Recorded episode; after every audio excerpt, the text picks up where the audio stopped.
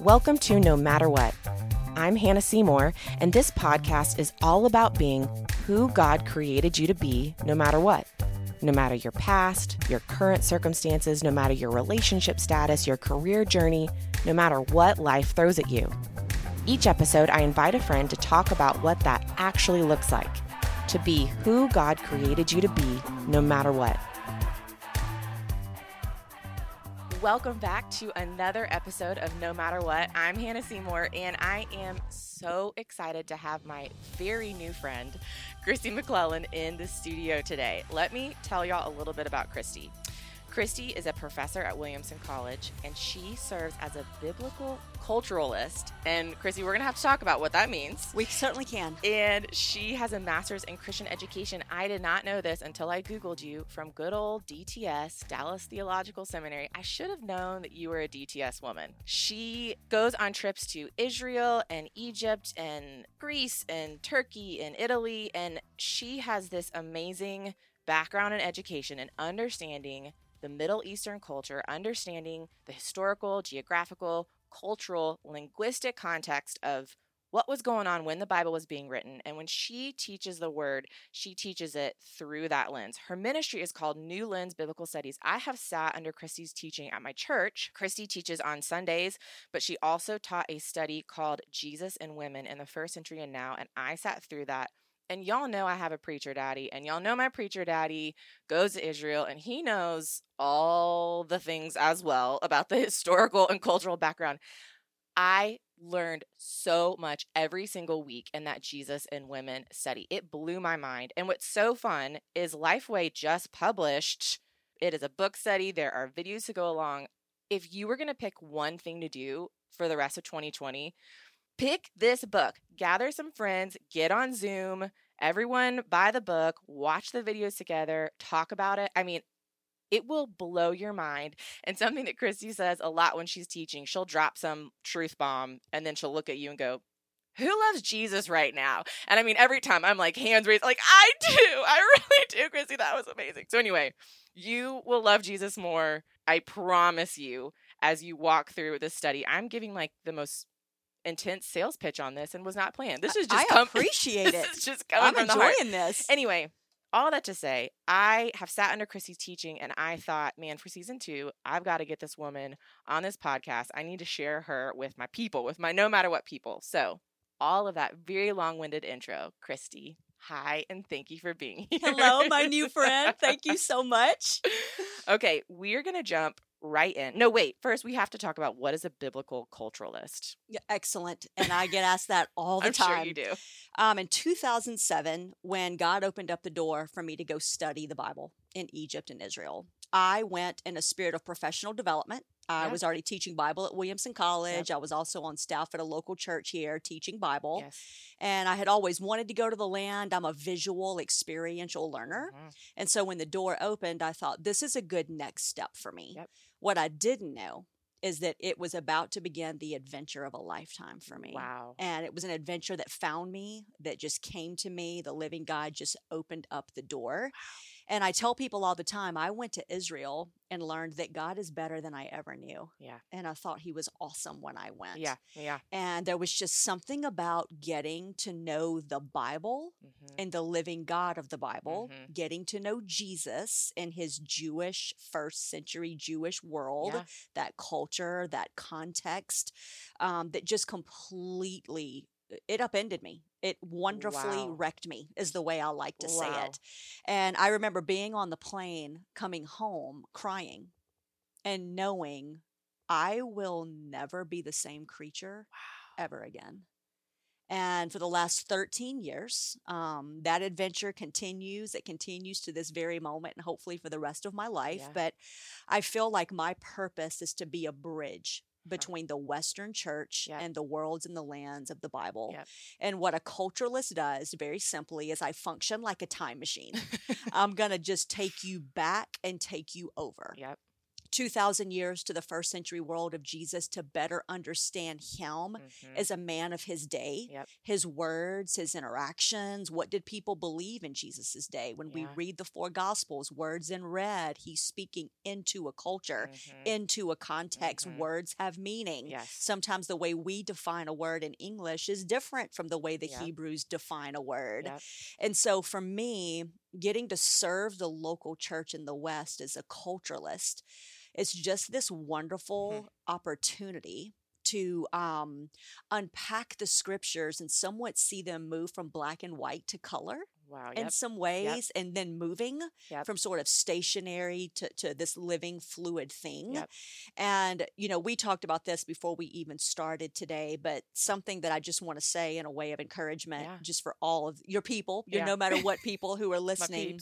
I learned this from a rabbi in Israel, and he talked about how f- the Greeks read literature, Mm. but the Jews eat the Bible. Mhm. And there's a difference Mm. in reading, which Mhm. can feel intimidating. Um, oh, Yeah. Am I smart enough? Am I fast enough? Am I quick enough? But the Jewish people really see the scriptures as food Mhm. prepared by the living God as our Father, Yep. fed to us Yep. as His children. Wow. And so when we sit down at our dinner tables, we're not stressed, we're not Yeah. worried about, we just pick up our fork and we eat Yeah. our food. Yeah.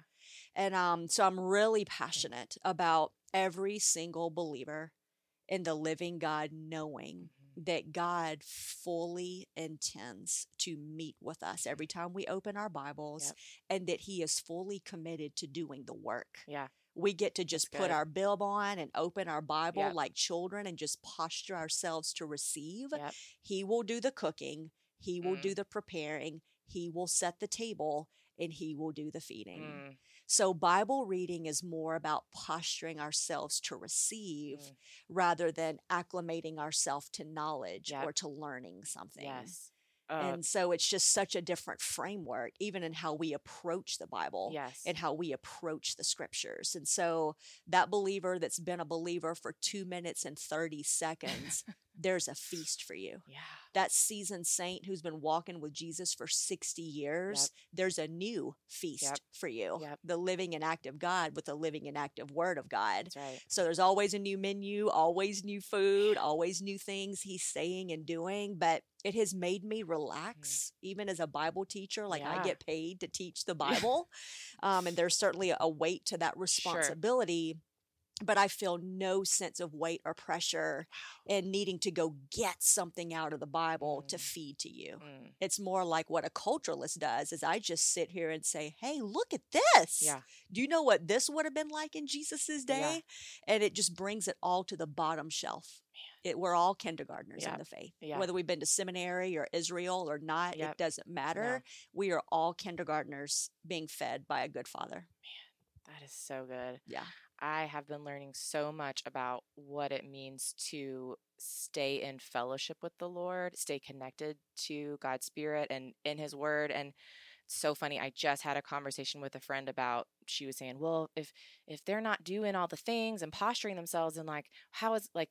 I believe that it says, you know, if you seek God, you'll find Him. But what if you're not seeking? And you know, immediately I'm like, but the great news is, is sometimes He just chooses to find you. You could be running in the opposite That's direction exactly right. and he chooses Yes. to i mean think about I- literally was like think about saul. Was saul seeking jesus in any way shape or form? Uh-uh. And god said you i'm going to meet with you. And uh, uh, what you're just saying is so beautiful. If we just crack open that bible he is ready to meet you and ready to do the work. And what that takes off so much pressure. Oh, man. Well, there's a difference in sitting down with a book and sitting down with the living God. that's right Yeah, and his that's right. presence is with us in these moments. You know, it's interesting even talking about if you're running away from God, teaching the Bible with a Middle Eastern lens. Mm. We have a very famous parable here. I mean, you're a church girl. I grew up in church. yes The parable of the prodigal son is Yes. what we call it. Right. But in the Middle East, they call it the parable of the running father. I when I learned that from you 'Cause it is again, and that Jesus and him. women. I mean, that it changed not Yes. changed everything in my whole life, but that was a i mean that was It's a, a major right. light bulb switch right. went on. I had been in a dark corner in my house and I didn't know it. Yeah. That's right. Yeah. And there's a there's a difference if we have to go find God rather than allowing ourselves to be found and brought home. I love that. The good news it's it's more good news than we even know. Could ever imagine. Absolutely. He is better than we ever knew. God, so good. Okay. We got to talk about your no matter what. Okay. So I've told Kristi all about the show and how we talk to folks about one time or season or area or whatever where life was not ideal, where it was uncomfortable, where things just were confusing. And so I said, Hey, I know you probably got lots of these. What is one that you would want to come onto the show and talk about where you decided and you were committed and intentional? I'm going to be who God has created me to be in this situation. And I don't even know what we're going to talk about. So I'm excited. So, oh. Kristi, set the stage for us. What was going on in your life? Tell us about this season. Well, first of all, just to pull back the curtain a little bit, when I got your email, because it's June 2020, that, that this is the Yes, season that we're in, and this is actually a really important month for me. And June 30th, Mm. in a few days, is a very important day in my own life, and it, it connects to the no matter what Yeah. story that I want to talk about today because it's what I am remembering, it's what I Mm. am thinking about. So June 30th of 2016, Okay. so four years ago this month. Yeah. Um, I think I mentioned I'd been serving on staff at a church for 17 years. And I had been taking teams to Israel on two week biblical study trips, but it was kind of something I did on the side, almost in my spare time. Yep. And the culturalist in me was growing, and the Bible Mhm. with the Middle Eastern lens in me was growing. I felt pregnant almost. And Yeah. I've never actually birthed a child, but my friends who've had children say in the ninth month, you're just ready to pop. You, Busting you out. can't Yeah. sleep. You're Yep. like, don't So touch me. Don't mess with me. I just need to birth this baby. Yep. And I think I started feeling that Huh. in my soul and in my spirit that God had actually grown something in me Wow. that was ready for delivery, Wow. but it was going to require me to take a leap of faith. Wow. And that meant transitioning from my full time job at that church Mhm. And trusting the living God. Mm. Now, the reason it was a no matter what moment for me is I am Captain Safety. Sure. I am the poster child of Captain Safety. I need a plan. Yeah. And, you know, God, if you want to move me, if I'm on a lily pad, just Mhm. show me the next lily pad. Just, Kristi, you're jumping here. Yep. Okay, I'll get a running start and we'll go. Yeah. But it was the first time in my life that God was dealing with me in a more Abrahamic way Mm, of go to the land I will show you. mm, he didn't Mhm. tell him where he was Mhm. going. And for me, just in my personality, in my story, I'm an only child. mhm. And the only reason I raised that is I grew up with everything being exactly where I left it. Sure. Nobody was stealing my toys or taking my car Yeah. keys, Borrowing your uh, clothes. borrowing yeah. my clothes. So life is just exactly as I left it. Yeah. And so for me, when I use the word terror, uh, I really mean that. Um, it was a terror for me. And I was writhing and just struggling because I knew the Lord was saying, I'm ready to birth something new, but I am not going to show you what it is until you take the leap. And so it was this um, maturing with the living God because we have this imagery in the Bible of him like a shepherd out in front of us leading the way Mhm. but it actually felt like he walked behind me and put his hands on my back Mm. and started gently Slowly like pushing, pushing you forward. me forward and i was just resisting and i just kept telling him lord i'm with you just show me what show me what you're doing and i'll do it show me where we're going and i'll do it and eventually i really came to just know that he was really trying to say to me, I am going to deal with you in a different way because this is going to be a different adventure than Mm. anything you have ever Mm, experienced. Yeah. And so I need to grow some things in you and I need to mature some things in you. I Yeah. need to show you some things about who I am and who you are and who we are together. Uh-huh. So June 30th of 2016, it was the, the day of the leap. It was my last day after 17 years at that church. So you literally were like, "Hey guys, love y'all, love love this, but I I feel like God is calling me onto something else, and I don't know what that is, but mm-hmm. Well, and I'm I'm, single too. So just to mention, it's not like a two income household. I right, mean, we're gonna be fine financially, Right. Yeah. I mean, it's me, you know, in the in the living God Yeah. taking that leap and you know, I had really good friends that I've known in this city for 20 plus years. So they know me. They're my tribe. Mhm. And they were watching me writhe and they really started saying things to me like, "Kristi, it's not going to move forward until you do this. It's just not. So we're praying for you and we are here for you and bless the Lord. We're on your but team, but but hmm you know, just a little Yeah. little smack around Yeah. from the friends sometimes is a good thing. And um, so June 30th of 2016, I took the leap and I entered into my no matter what season that I'm even pondering because I'm headed toward June 30th of 2020, the four year anniversary of Yeah. that moment. Yeah. And I've got to tell you just a quick story. So I took the leap, and within six weeks of it, I was sitting out on my front porch one morning drinking my coffee. My dog was running around, and I noticed water coming out from underneath my garage door. That is not a good sign. And I'm thinking, I don't know what that is. Opened my garage, and my hot water heater had exploded. And I don't know if you've bought a hot water heater lately, but they are not cheap. Mm-mm. And I was like, Lord, are you kidding me? Yeah. And I got angry, to be totally Yeah. honest. I was like, Lord, I took the leap. I did the Abrahamic thing. I'm trying to trust you. I Yeah. don't know what I'm doing. Yeah. I'm like waking up every morning with no plan, no structure. How am I going to make it financially? Like I felt like I was in a desert. I just felt like I'd entered into a desert. And now you're letting my hot water heater go out. Yeah. And I just didn't know what to do. And probably about three weeks after that, my car developed a gas leak. And it was going to cost more to fix it than to replace the car. No, I mean, hot water heater, no. car, the first, within the first two months of me taking the leap. Mm-mm. And I can just remember like writhing in that, just being like, God, where are you? I did what you asked me to do. Yeah. And now I've got these big financial things I've got to figure out. And, you know, I remember I was walking my dog one day. His name's Chester. He's named after G.K. Chesterton, one of my favorite theologians. Naturally, Chester, naturally. we had to shorten it to Chester. And I was just, I was just telling God, I was just pouring my heart out. I mean, I could have written a psalm. I was just like lamenting to the living God. I mean, I just can't believe this. This isn't working out. You're not showing me what's next. And I just remember, you know, the Lord just being like, yeah, this is part of it. And I've got you, you know, and almost like, am I enough? Wow. That was the way I heard it. Yep. Like Him asking me, Yep. am I enough for you? And man, it was just a journey. It, it was a total journey. And you talk about the word of God, but in that season, probably about two months later, so this would have been about three and a half months, maybe four months into my leap, Yeah. I went to visit a really good friend of mine in Pittsburgh. Me and two other girlfriends went, little girls trip, because they all my, my people knew I was struggling. Yeah. They were like, let's just get out of town. Let's Yeah. go rest. And I remember getting on the plane and nothing was really coming forth or coming together. You know, other churches were reaching out and, hey, we heard you're free. Would Mhm. you? And I was, and I just knew that wasn't it. I knew that God was wanting to do something new. Uh-huh. and man, I pulled that old school thing where I just had a moment on the plane. And I had a moment on the plane. I, I put my little lap tray down. I took out my Bible and I said, okay, God, here we go. Now, before I even tell you the story, for sure, this never has happened to me this way. So it's not a formula. It's not like stick a quarter in the thing and get a gumball.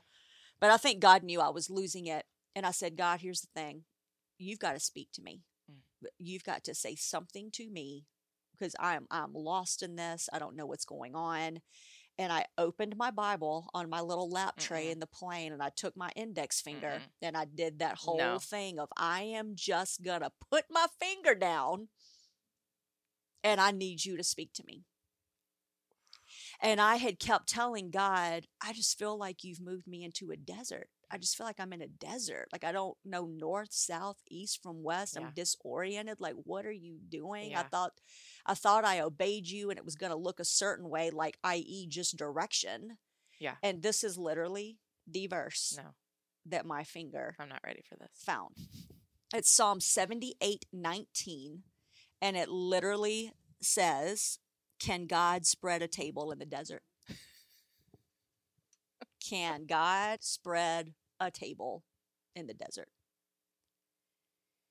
And that moment changed something in me.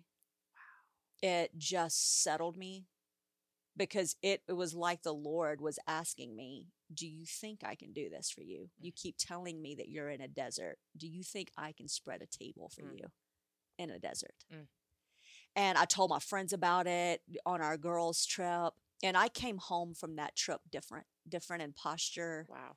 different in demeanor, different in hopefulness and expectation, and what God started forming. And I think He was just waiting for me to stop my hissy fit, Mm-hmm. Just to just just calm down Mhm. enough to almost, you know, sometimes you'll just take a child by their face just so they could look at you. Yeah. And New Lens Biblical Studies started forming. And people out of nowhere just started calling and saying, Kristi, the thing about you that's that's different, that's unique, it's this lens through which you teach the Bible. Mm. And you've kind of played around with taking people to Israel, but what if this is what you're supposed to do? Yeah. What if this is it? What Yeah. if God is actually centering you in the centrality of your passions of being a biblical culturalist? What if you could do that all day, every day, all the time? And it wouldn't have to be something supplemental on the side of these other jobs. And so, January 1st of 2017, we launched New Lens Biblical Studies. It's a tributary through Williamson College, where I teach. Wow. And um, so for the last four years, I've been serving as the executive director, and literally every day, all day, I get to do things just like this. I get to study the Bible with the Middle Eastern lens, and I get to serve people in whatever setting or atmosphere through the Bible and that ancient historical, cultural, linguistic, and geographic context. And so, what's so strange is, you know, hindsight's twenty twenty. Always.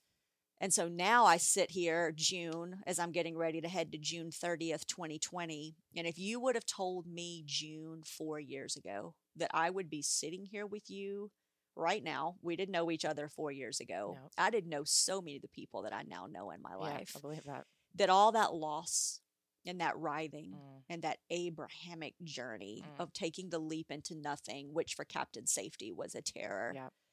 um, what I have learned in new manifold fashion is that God exactly knows how to set a table in a desert. And that table for me has been New Lens. Mm.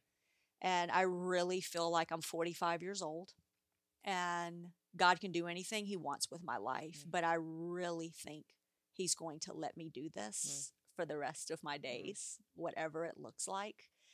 And so the hindsight is he knew exactly what he was doing. Mhm. And now I, I'm far enough removed from it to actually be able to look back at that season and smile. Mm. It Mhm. doesn't make me want to cry. It Mhm. doesn't make me feel that terror. I remember that feeling. Yeah. But the way that God did provide a hot water heater for me, and He did provide another car. Wow. And I've got all of these God stories of all of the ways that He just started setting His table Mm. for me in a desert Mm. as He was moving me from sort of a Egypt through the wilderness wanderings to the promised land. wow. And so now I'm literally living a dream that I wasn't even smart enough to dream. yeah. Uh, you see what I'm saying? Yeah. Like when people ask Yeah. me about the story of New Lens, I'm like, it kind of just formed. A community helped me, and they were like my midwives. Like I went into labor, I birthed that baby, and there's just such a flow and a synergy now. Mm. And I don't know what the next leap of faith will look like for me. I'm certain there there are others coming. Yeah. And my only prayer, and sometimes I tell God this, is you strengthen some muscles in me through that. Yeah. And I pray Yeah. next time. Um, I'm sure I won't ever do it perfect, but I hope I won't writhe as long Yeah.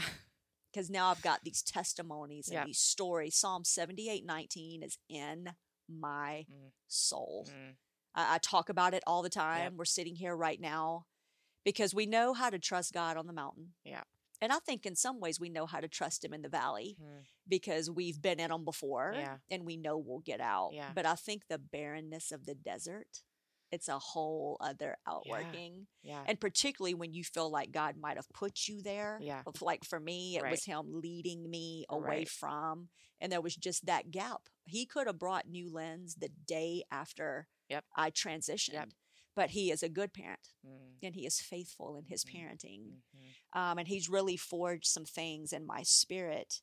And um, there's an interesting phrase that the rabbis use. Um, one of the things you were asking me is what would I share with some of your, Yeah. no matter what, um, peeps when they find themselves in a similar Yes. situation. Yes.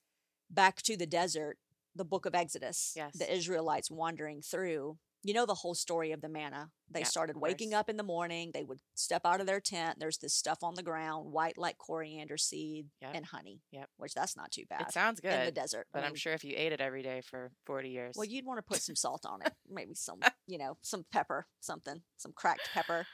But the rabbis talk about eating the mystery. Hmm. That part of the life of faith is learning to eat Wow. the mystery. And they liken that to the manna because the Bible says that the Israelites didn't even know what it was. Mhm. They woke up and actually manna in Hebrew Mhm. literally means what is it? Yep. It's a question. They walked out of their tents, they looked down and they said, Manna, what is it? Yeah. But they knew it came from the right hand of God. Mm. So even though it was a mystery to them, they picked it up and they ate it Yeah. And that's what sustained them in Mm. the desert. Mm. And we are a people, we want answers, We sure do. we want clarity. Yep.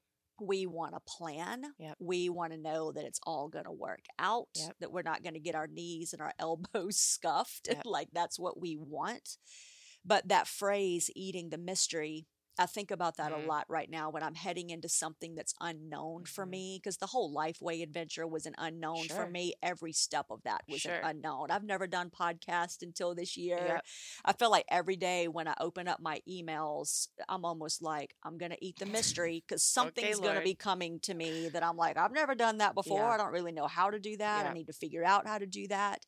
And so I really like that language though Mm. because we think that certainty is solid food, hmm but the rabbis would say mystery Yeah, with God is a very good kind of food. Yeah. And so we Yeah. need to be a people who know how to food. eat the mystery.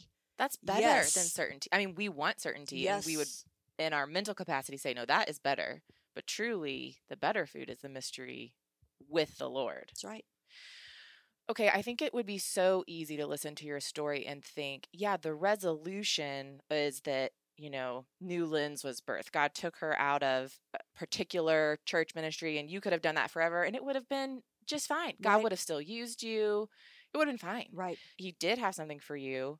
That thing was birthed. But I think really the true victory in that story isn't the shift in your, you know, ministry or vocation in this next chapter, but it's really the spiritual journey God took you through into the place of, hey, Kristi, I set tables in the desert. That's actually what I specialize in.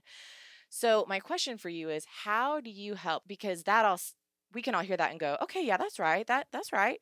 But how do we have that spiritual lens? We're so flesh and blood. I mean, that Mhm. we're corporal. So Yeah. all we think about this life as hard as we try in this Christian life, it's horizontal and it's it's the things we can see that's tangible, but but what really matters is the spiritual life that we're living in, the realm around us. How do we go through desert seasons and try to put on that spiritual lens every day so that we're not so discouraged by the visible desert? Yeah. Almost how do we deal with the writhing? Yeah. When we're like in a place of writhing. I think that rhythms of life Mhm. are really important Mhm. and locating what our rhythms are. People speak of it like for me, I'll just tell you what some of my healthy rhythms Please. are. Walking my dog Yep. first thing in the morning Yep. is consecrated space for me. and I don't I take a cup of coffee in Chester Yep. and I don't I'm not listening to anything. I don't take my phone. I Mhm. don't take earbuds. It's just the first fruits of my day given to God Mm. and I'm not even necessarily praying. I'm just walking with the living God and my dog Mhm. every morning. Yep. And that's real centering for me because some of the best ideas come to me, Mhm. sanctified imagination. Yep. Another one for me is travel. Like Yep. I need to go somewhere. Yep. I need to get out of my zip code Yep. and go. Reading is another one. Yep. Uh, I, I'm a nerd, so I'll read everything, but I love reading autobiographies and Mhm. biographies and Mhm. other people's lives Yeah. who've gone before. That's quickening for me. But, you know, we speak of those things in terms of self care. I hear that language a lot here Yeah. in the West. Yeah. And I'm, I'm all in self care. Yeah, yeah. If we're going to honor the Imago Dei in each other, Yep. we need to honor it in ourselves. And so if Yeah. I'm going to treat you like you're made in the image of God right. with respect and honor Mhm. and dignity, I need to treat myself Mm-hmm. with respect, That's honor, good. and dignity. And that's what self care, as we would call it Mhm. here in the West, is all about. But in the East, they would view it differently. Um, they have another phrase, and they talk about in the not knowing, if you will just create space, God will fill it. Yeah, I like that so much better than self care. And it's just a different outworking. Um, and it's the idea of exactly what happened you know back to the exodus in the desert the israelites built a tabernacle literally a tent and the bible says the glory of the living god filled it they created the space and he filled it and all throughout scripture when solomon built the temple same thing solomon built the temple it took him seven years and the glory of the lord filled the temple and so that for me is much better language Mhm. because I think it touches all of me. It's my soul, Yeah. it's my mind, Yeah. it's my heart. And so back to my morning walk with Chester and my cup of coffee Yep. And the living God. yes. It's really me creating space Mhm. and asking the living God to fill it yeah. because restfulness is something quietness of heart is something Yes. taking care of my body is something Yes. And so we can put all of that in the realm of self care, Yep. and it's all important. Yep. I wouldn't delete any of those things. I'm simply adding or synthesizing sort Mm-hmm. of a different perspective. And I think in the writhing, it is really important because I don't know about you, but I have logicked myself into Oh. disaster a few times Yes. when I just take out the pencil and the notebook and try to develop a strategy Yeah. or a game plan Yeah. to get out of whatever it is that I'm going through, that that historically has not worked well for me Mhm. in my life. Yeah. I'm not as smart as I think I am apparently in, in those moments. But the last four, the, well, really the last 13 years since learning some of these things, I think about that often. So, Mm-hmm. like Father's Day's coming up. I'm going to be driving home to see my mom Mm-hmm. in Mississippi, where I'm from. And it's about a five and a half hour drive. And I always think about how do I want to create space Wow. on that drive Wow. for God to fill it. Mm. You know, rather than Uh-huh. how am I going to utilize that time? Yep. Sometimes we're so utilitarian.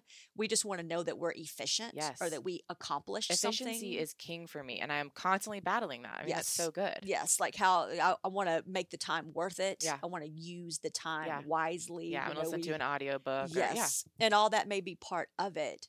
But it's really changed it because I think, in a way, that creating space for God to fill it, really what I'm telling God is, I want you. Mm. I'm trying to create space. It would be like if I invited you over. Mhm. I'm going to, you know, make coffee, clean my house a little bit, Yeah. make sure I'm setting a space for you to come in Yeah. and to feel welcomed Yeah. and seen and that I want to spend time with you and I want I want to share in this with you. And that's a completely different rhythm Yeah. than just self-care. Yeah.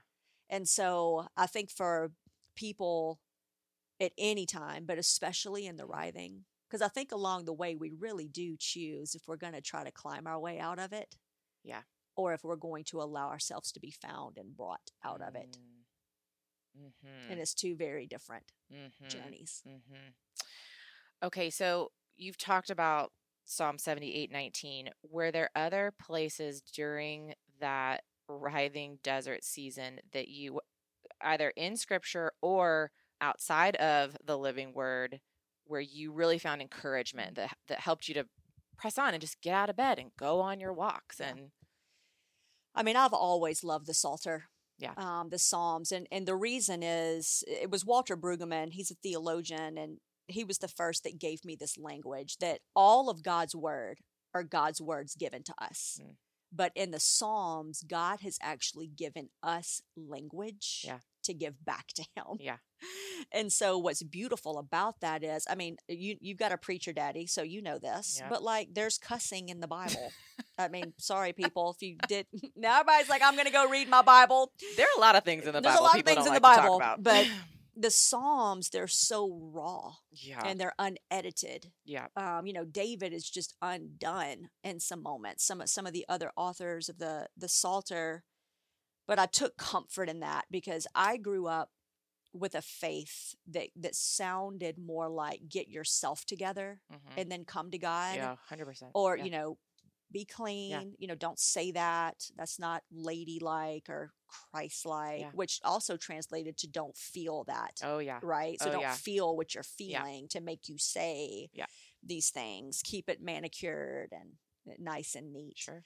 and the psalms the psalms are just unruly do i don't do know that. how else to say it i mean the Yeah. psalms you can just throw a psalm on the wall and watch it drip Yeah. down and so during that time my own language of soul and my writhing it mimicked the psalms the psalms Mhm. sounded like me Mhm. And so I would just read them and I would even pray them. And times when I didn't Yep. know what to pray, Yep. I would just open up a psalm and give those words back to God. Mhm. Just this is how I'm feeling, you know, Yeah. here. Yeah. And that just really ministered to me. I think the Psalms really show us. And, and I think it takes us a long time to really believe this. I think we say it and we say we mean it when we don't, and we think we believe it when we don't Yeah. fully Yeah. But that God actually can handle Yeah. all of us Yes. as we are, Yes. that we are not heavy for Him. hmm hmm Um, we are not heavy. And the Psalms really teach us that Yeah. because the Psalms, I think, give us permission. Yeah.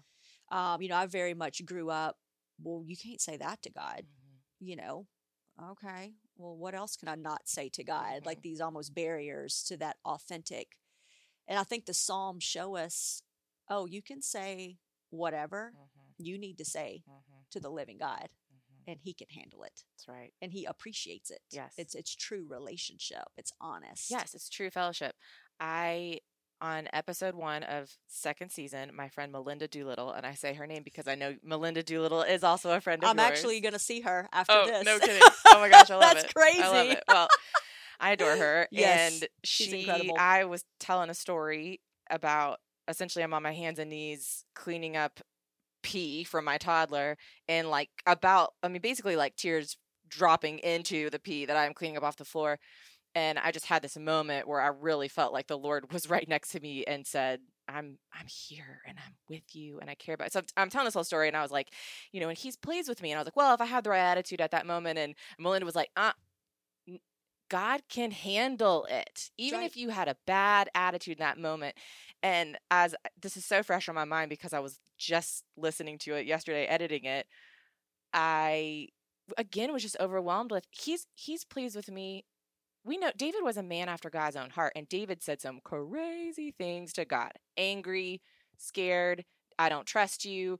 Eh, And God was pleased with David's fellowship with him, Oh, yes. his honesty, his communication. And I I don't know if that's just so counterintuitive to how I don't know if that's like a female in the church thing in America. Like I don't know what that is, where we just learned better not show God that side. Better not be honest with him. Yep. But Yep. he can handle it. Oh, for sure. hmm So good. Yeah. Just want to interrupt this conversation for a second to tell you about a couple things. One, each month in 2020, I'm choosing a book of the Bible to study, and I would love for you to join me. You can learn all about it on my Instagram, and you can even download a reading guide to help you.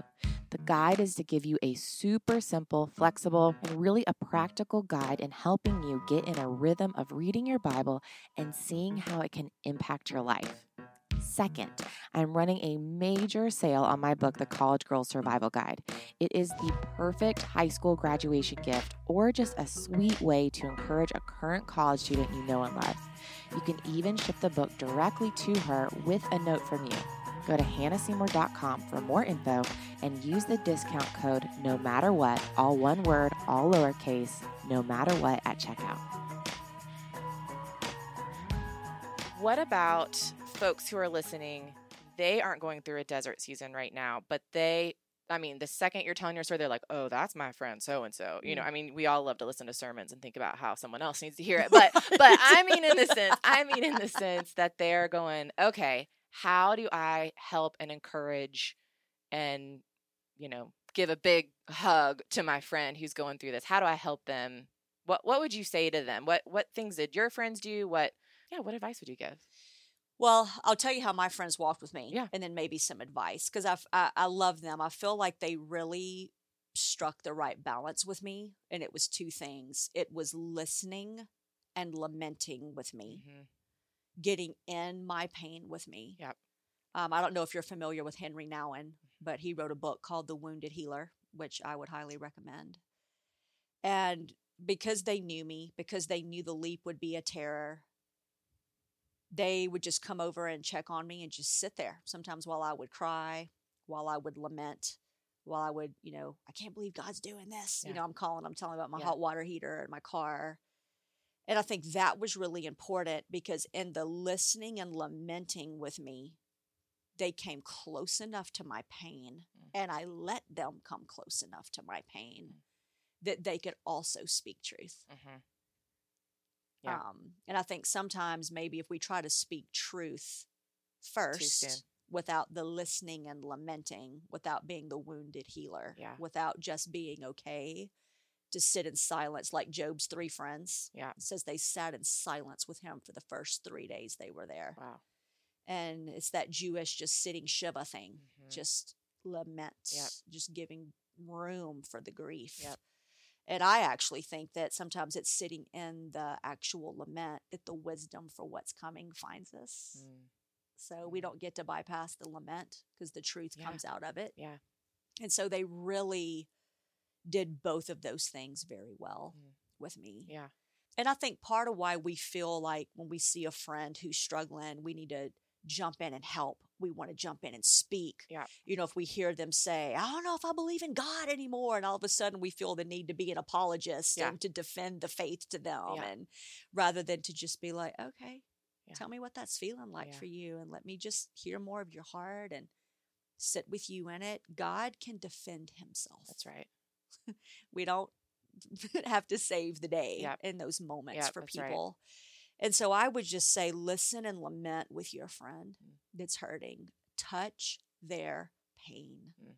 and honor it, hold it, Mm. care for it, Yeah. nurture it, tend it.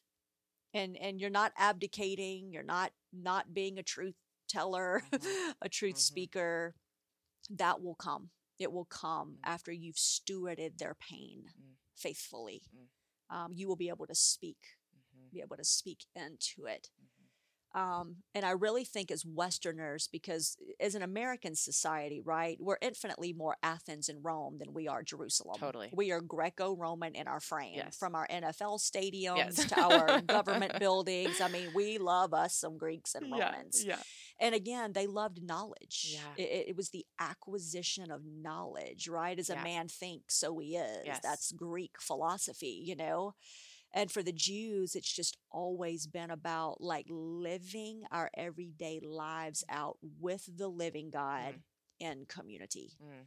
And so, with that, I would say uh, to your friends listening as they think of their friend who's struggling, is to check on them and to check on them often, to not be afraid of being a bother. Mhm. I think sometimes we just think, well, man, I just don't want, you know, she's going through a rough time. I just don't want to get on her nerves or reach out too much. But I don't know that that's even possible. Yeah. Um, the Christian faith is communal. Mm. You know, here in the West, we talk all about our personal faith. It's my relationship with Jesus, Yep. my quiet Yep. time in the Yep. scriptures. But in the East, they would tell you, and I think they have it right. And I think Yeah. Jesus would say this. I think Jesus himself would say this is that the faith is actually communal first. And that, it's the Mhm. communal faith that feeds and informs the individual faith. Yep. So when we have a friend struggling in the corner, Yep. you know, let's just be a people who commit to not let them go through it alone. Yep. It's that Romans Yep. 12, mourn with those who mourn, Yep. you know, grieve Yes. with those who Yes. grieve. Um, so to reach out, there's a great quote right now. I can't think about who said it. So, so sorry. Uh, But it's, this is not mine. It's somebody else's. But it just essentially says, remember those people who continue to check on you when all you had to offer them was pain and liability. Yeah. Wow. Pain and liability Mm. when you had nothing to give. Mm. And what you did have to give was your pain. And to they knew to be around you it Yep. was going to be rough because you Yep. were in a rough like a porcupine Yep. i don't know about you but when i'm hurting i can be a little bit of a porcupine Totally, like i'm going to turn and Yeah. show you my spindles Yeah. and, and stick you you Yeah. know if you try to get too close but i love that thought Mm. right like remember those people who continued Mm, to reach for you Mm, when that's you good. had nothing to offer Yeah. but pain and liability so consistency of presence Yeah. just not giving up in it Yeah. with our friends Yeah. you know we're old enough you know we're of that age now where i have more and more friends who've had cancer Oh yeah. you know, I remember when it was Yeah. my parents' friends who would have cancer, Yeah. but now we're, uh, you know, Yeah. things are happening and stuff's going down in the earth and you know that happy all the time theology and that celebration without lament Yeah. that is not anchored in reality Yeah. And the jews talk about that like Oh, yeah. celebration lament being married and Yeah. fused together and so those were just some things that my people did for me Mm, during good. my no matter what Uh-huh. that I think about when people ask me, you know, how would you encourage others? We just will never go wrong when we steward people's pain well. Mm, And sometimes we are depositing, we're earning some relational currency that mhm. in time we'll be able to spend in a way of speaking truth. Because I would even say, you didn't ask me this, and I won't stay here long, but we're also old enough that sometimes our friends are hurting because of their own sin Totally. or some some things they fell off into. Yep. And I would still say, Yes. just listen and lament. Yes. All the more, just Yes. listen and lament. You don't need to feel like you need to be the defender Right. of like the Christian way. right. Right. you know, like coming through the front door. Yeah.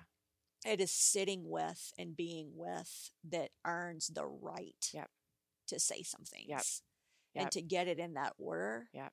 I think it's just very life giving. Yeah, that's good. I just had a conversation with a friend and she is in a battle. I mean, she is Mhm. at battle. It is a spiritual battle. And we were talking about, you know, I'm like, I will pray for you. I'll pray for the situation every day. You know, I, you know, I don't say that unless I mean it. And it just hit me. and I said, you, this is going to be really tough and you're going to have to have your hands raised and it's your battle. But myself, some of these other friends, we will be your Aaron. We will hold up your arms for you when you're too tired. Yes. It's your battle, Yes. but we will be right there holding up your That's right. And I I think a lot of times, you know, we hear something like that, and there's some of us that listen to that and go, I don't have anybody that's ever held up my arms. Mm-hmm. And I hate that. I hate that for you. But you go be that friend. That's right. You be it first. That's right. You be the friend to hold up someone else's arms mm-hmm. when they're at battle.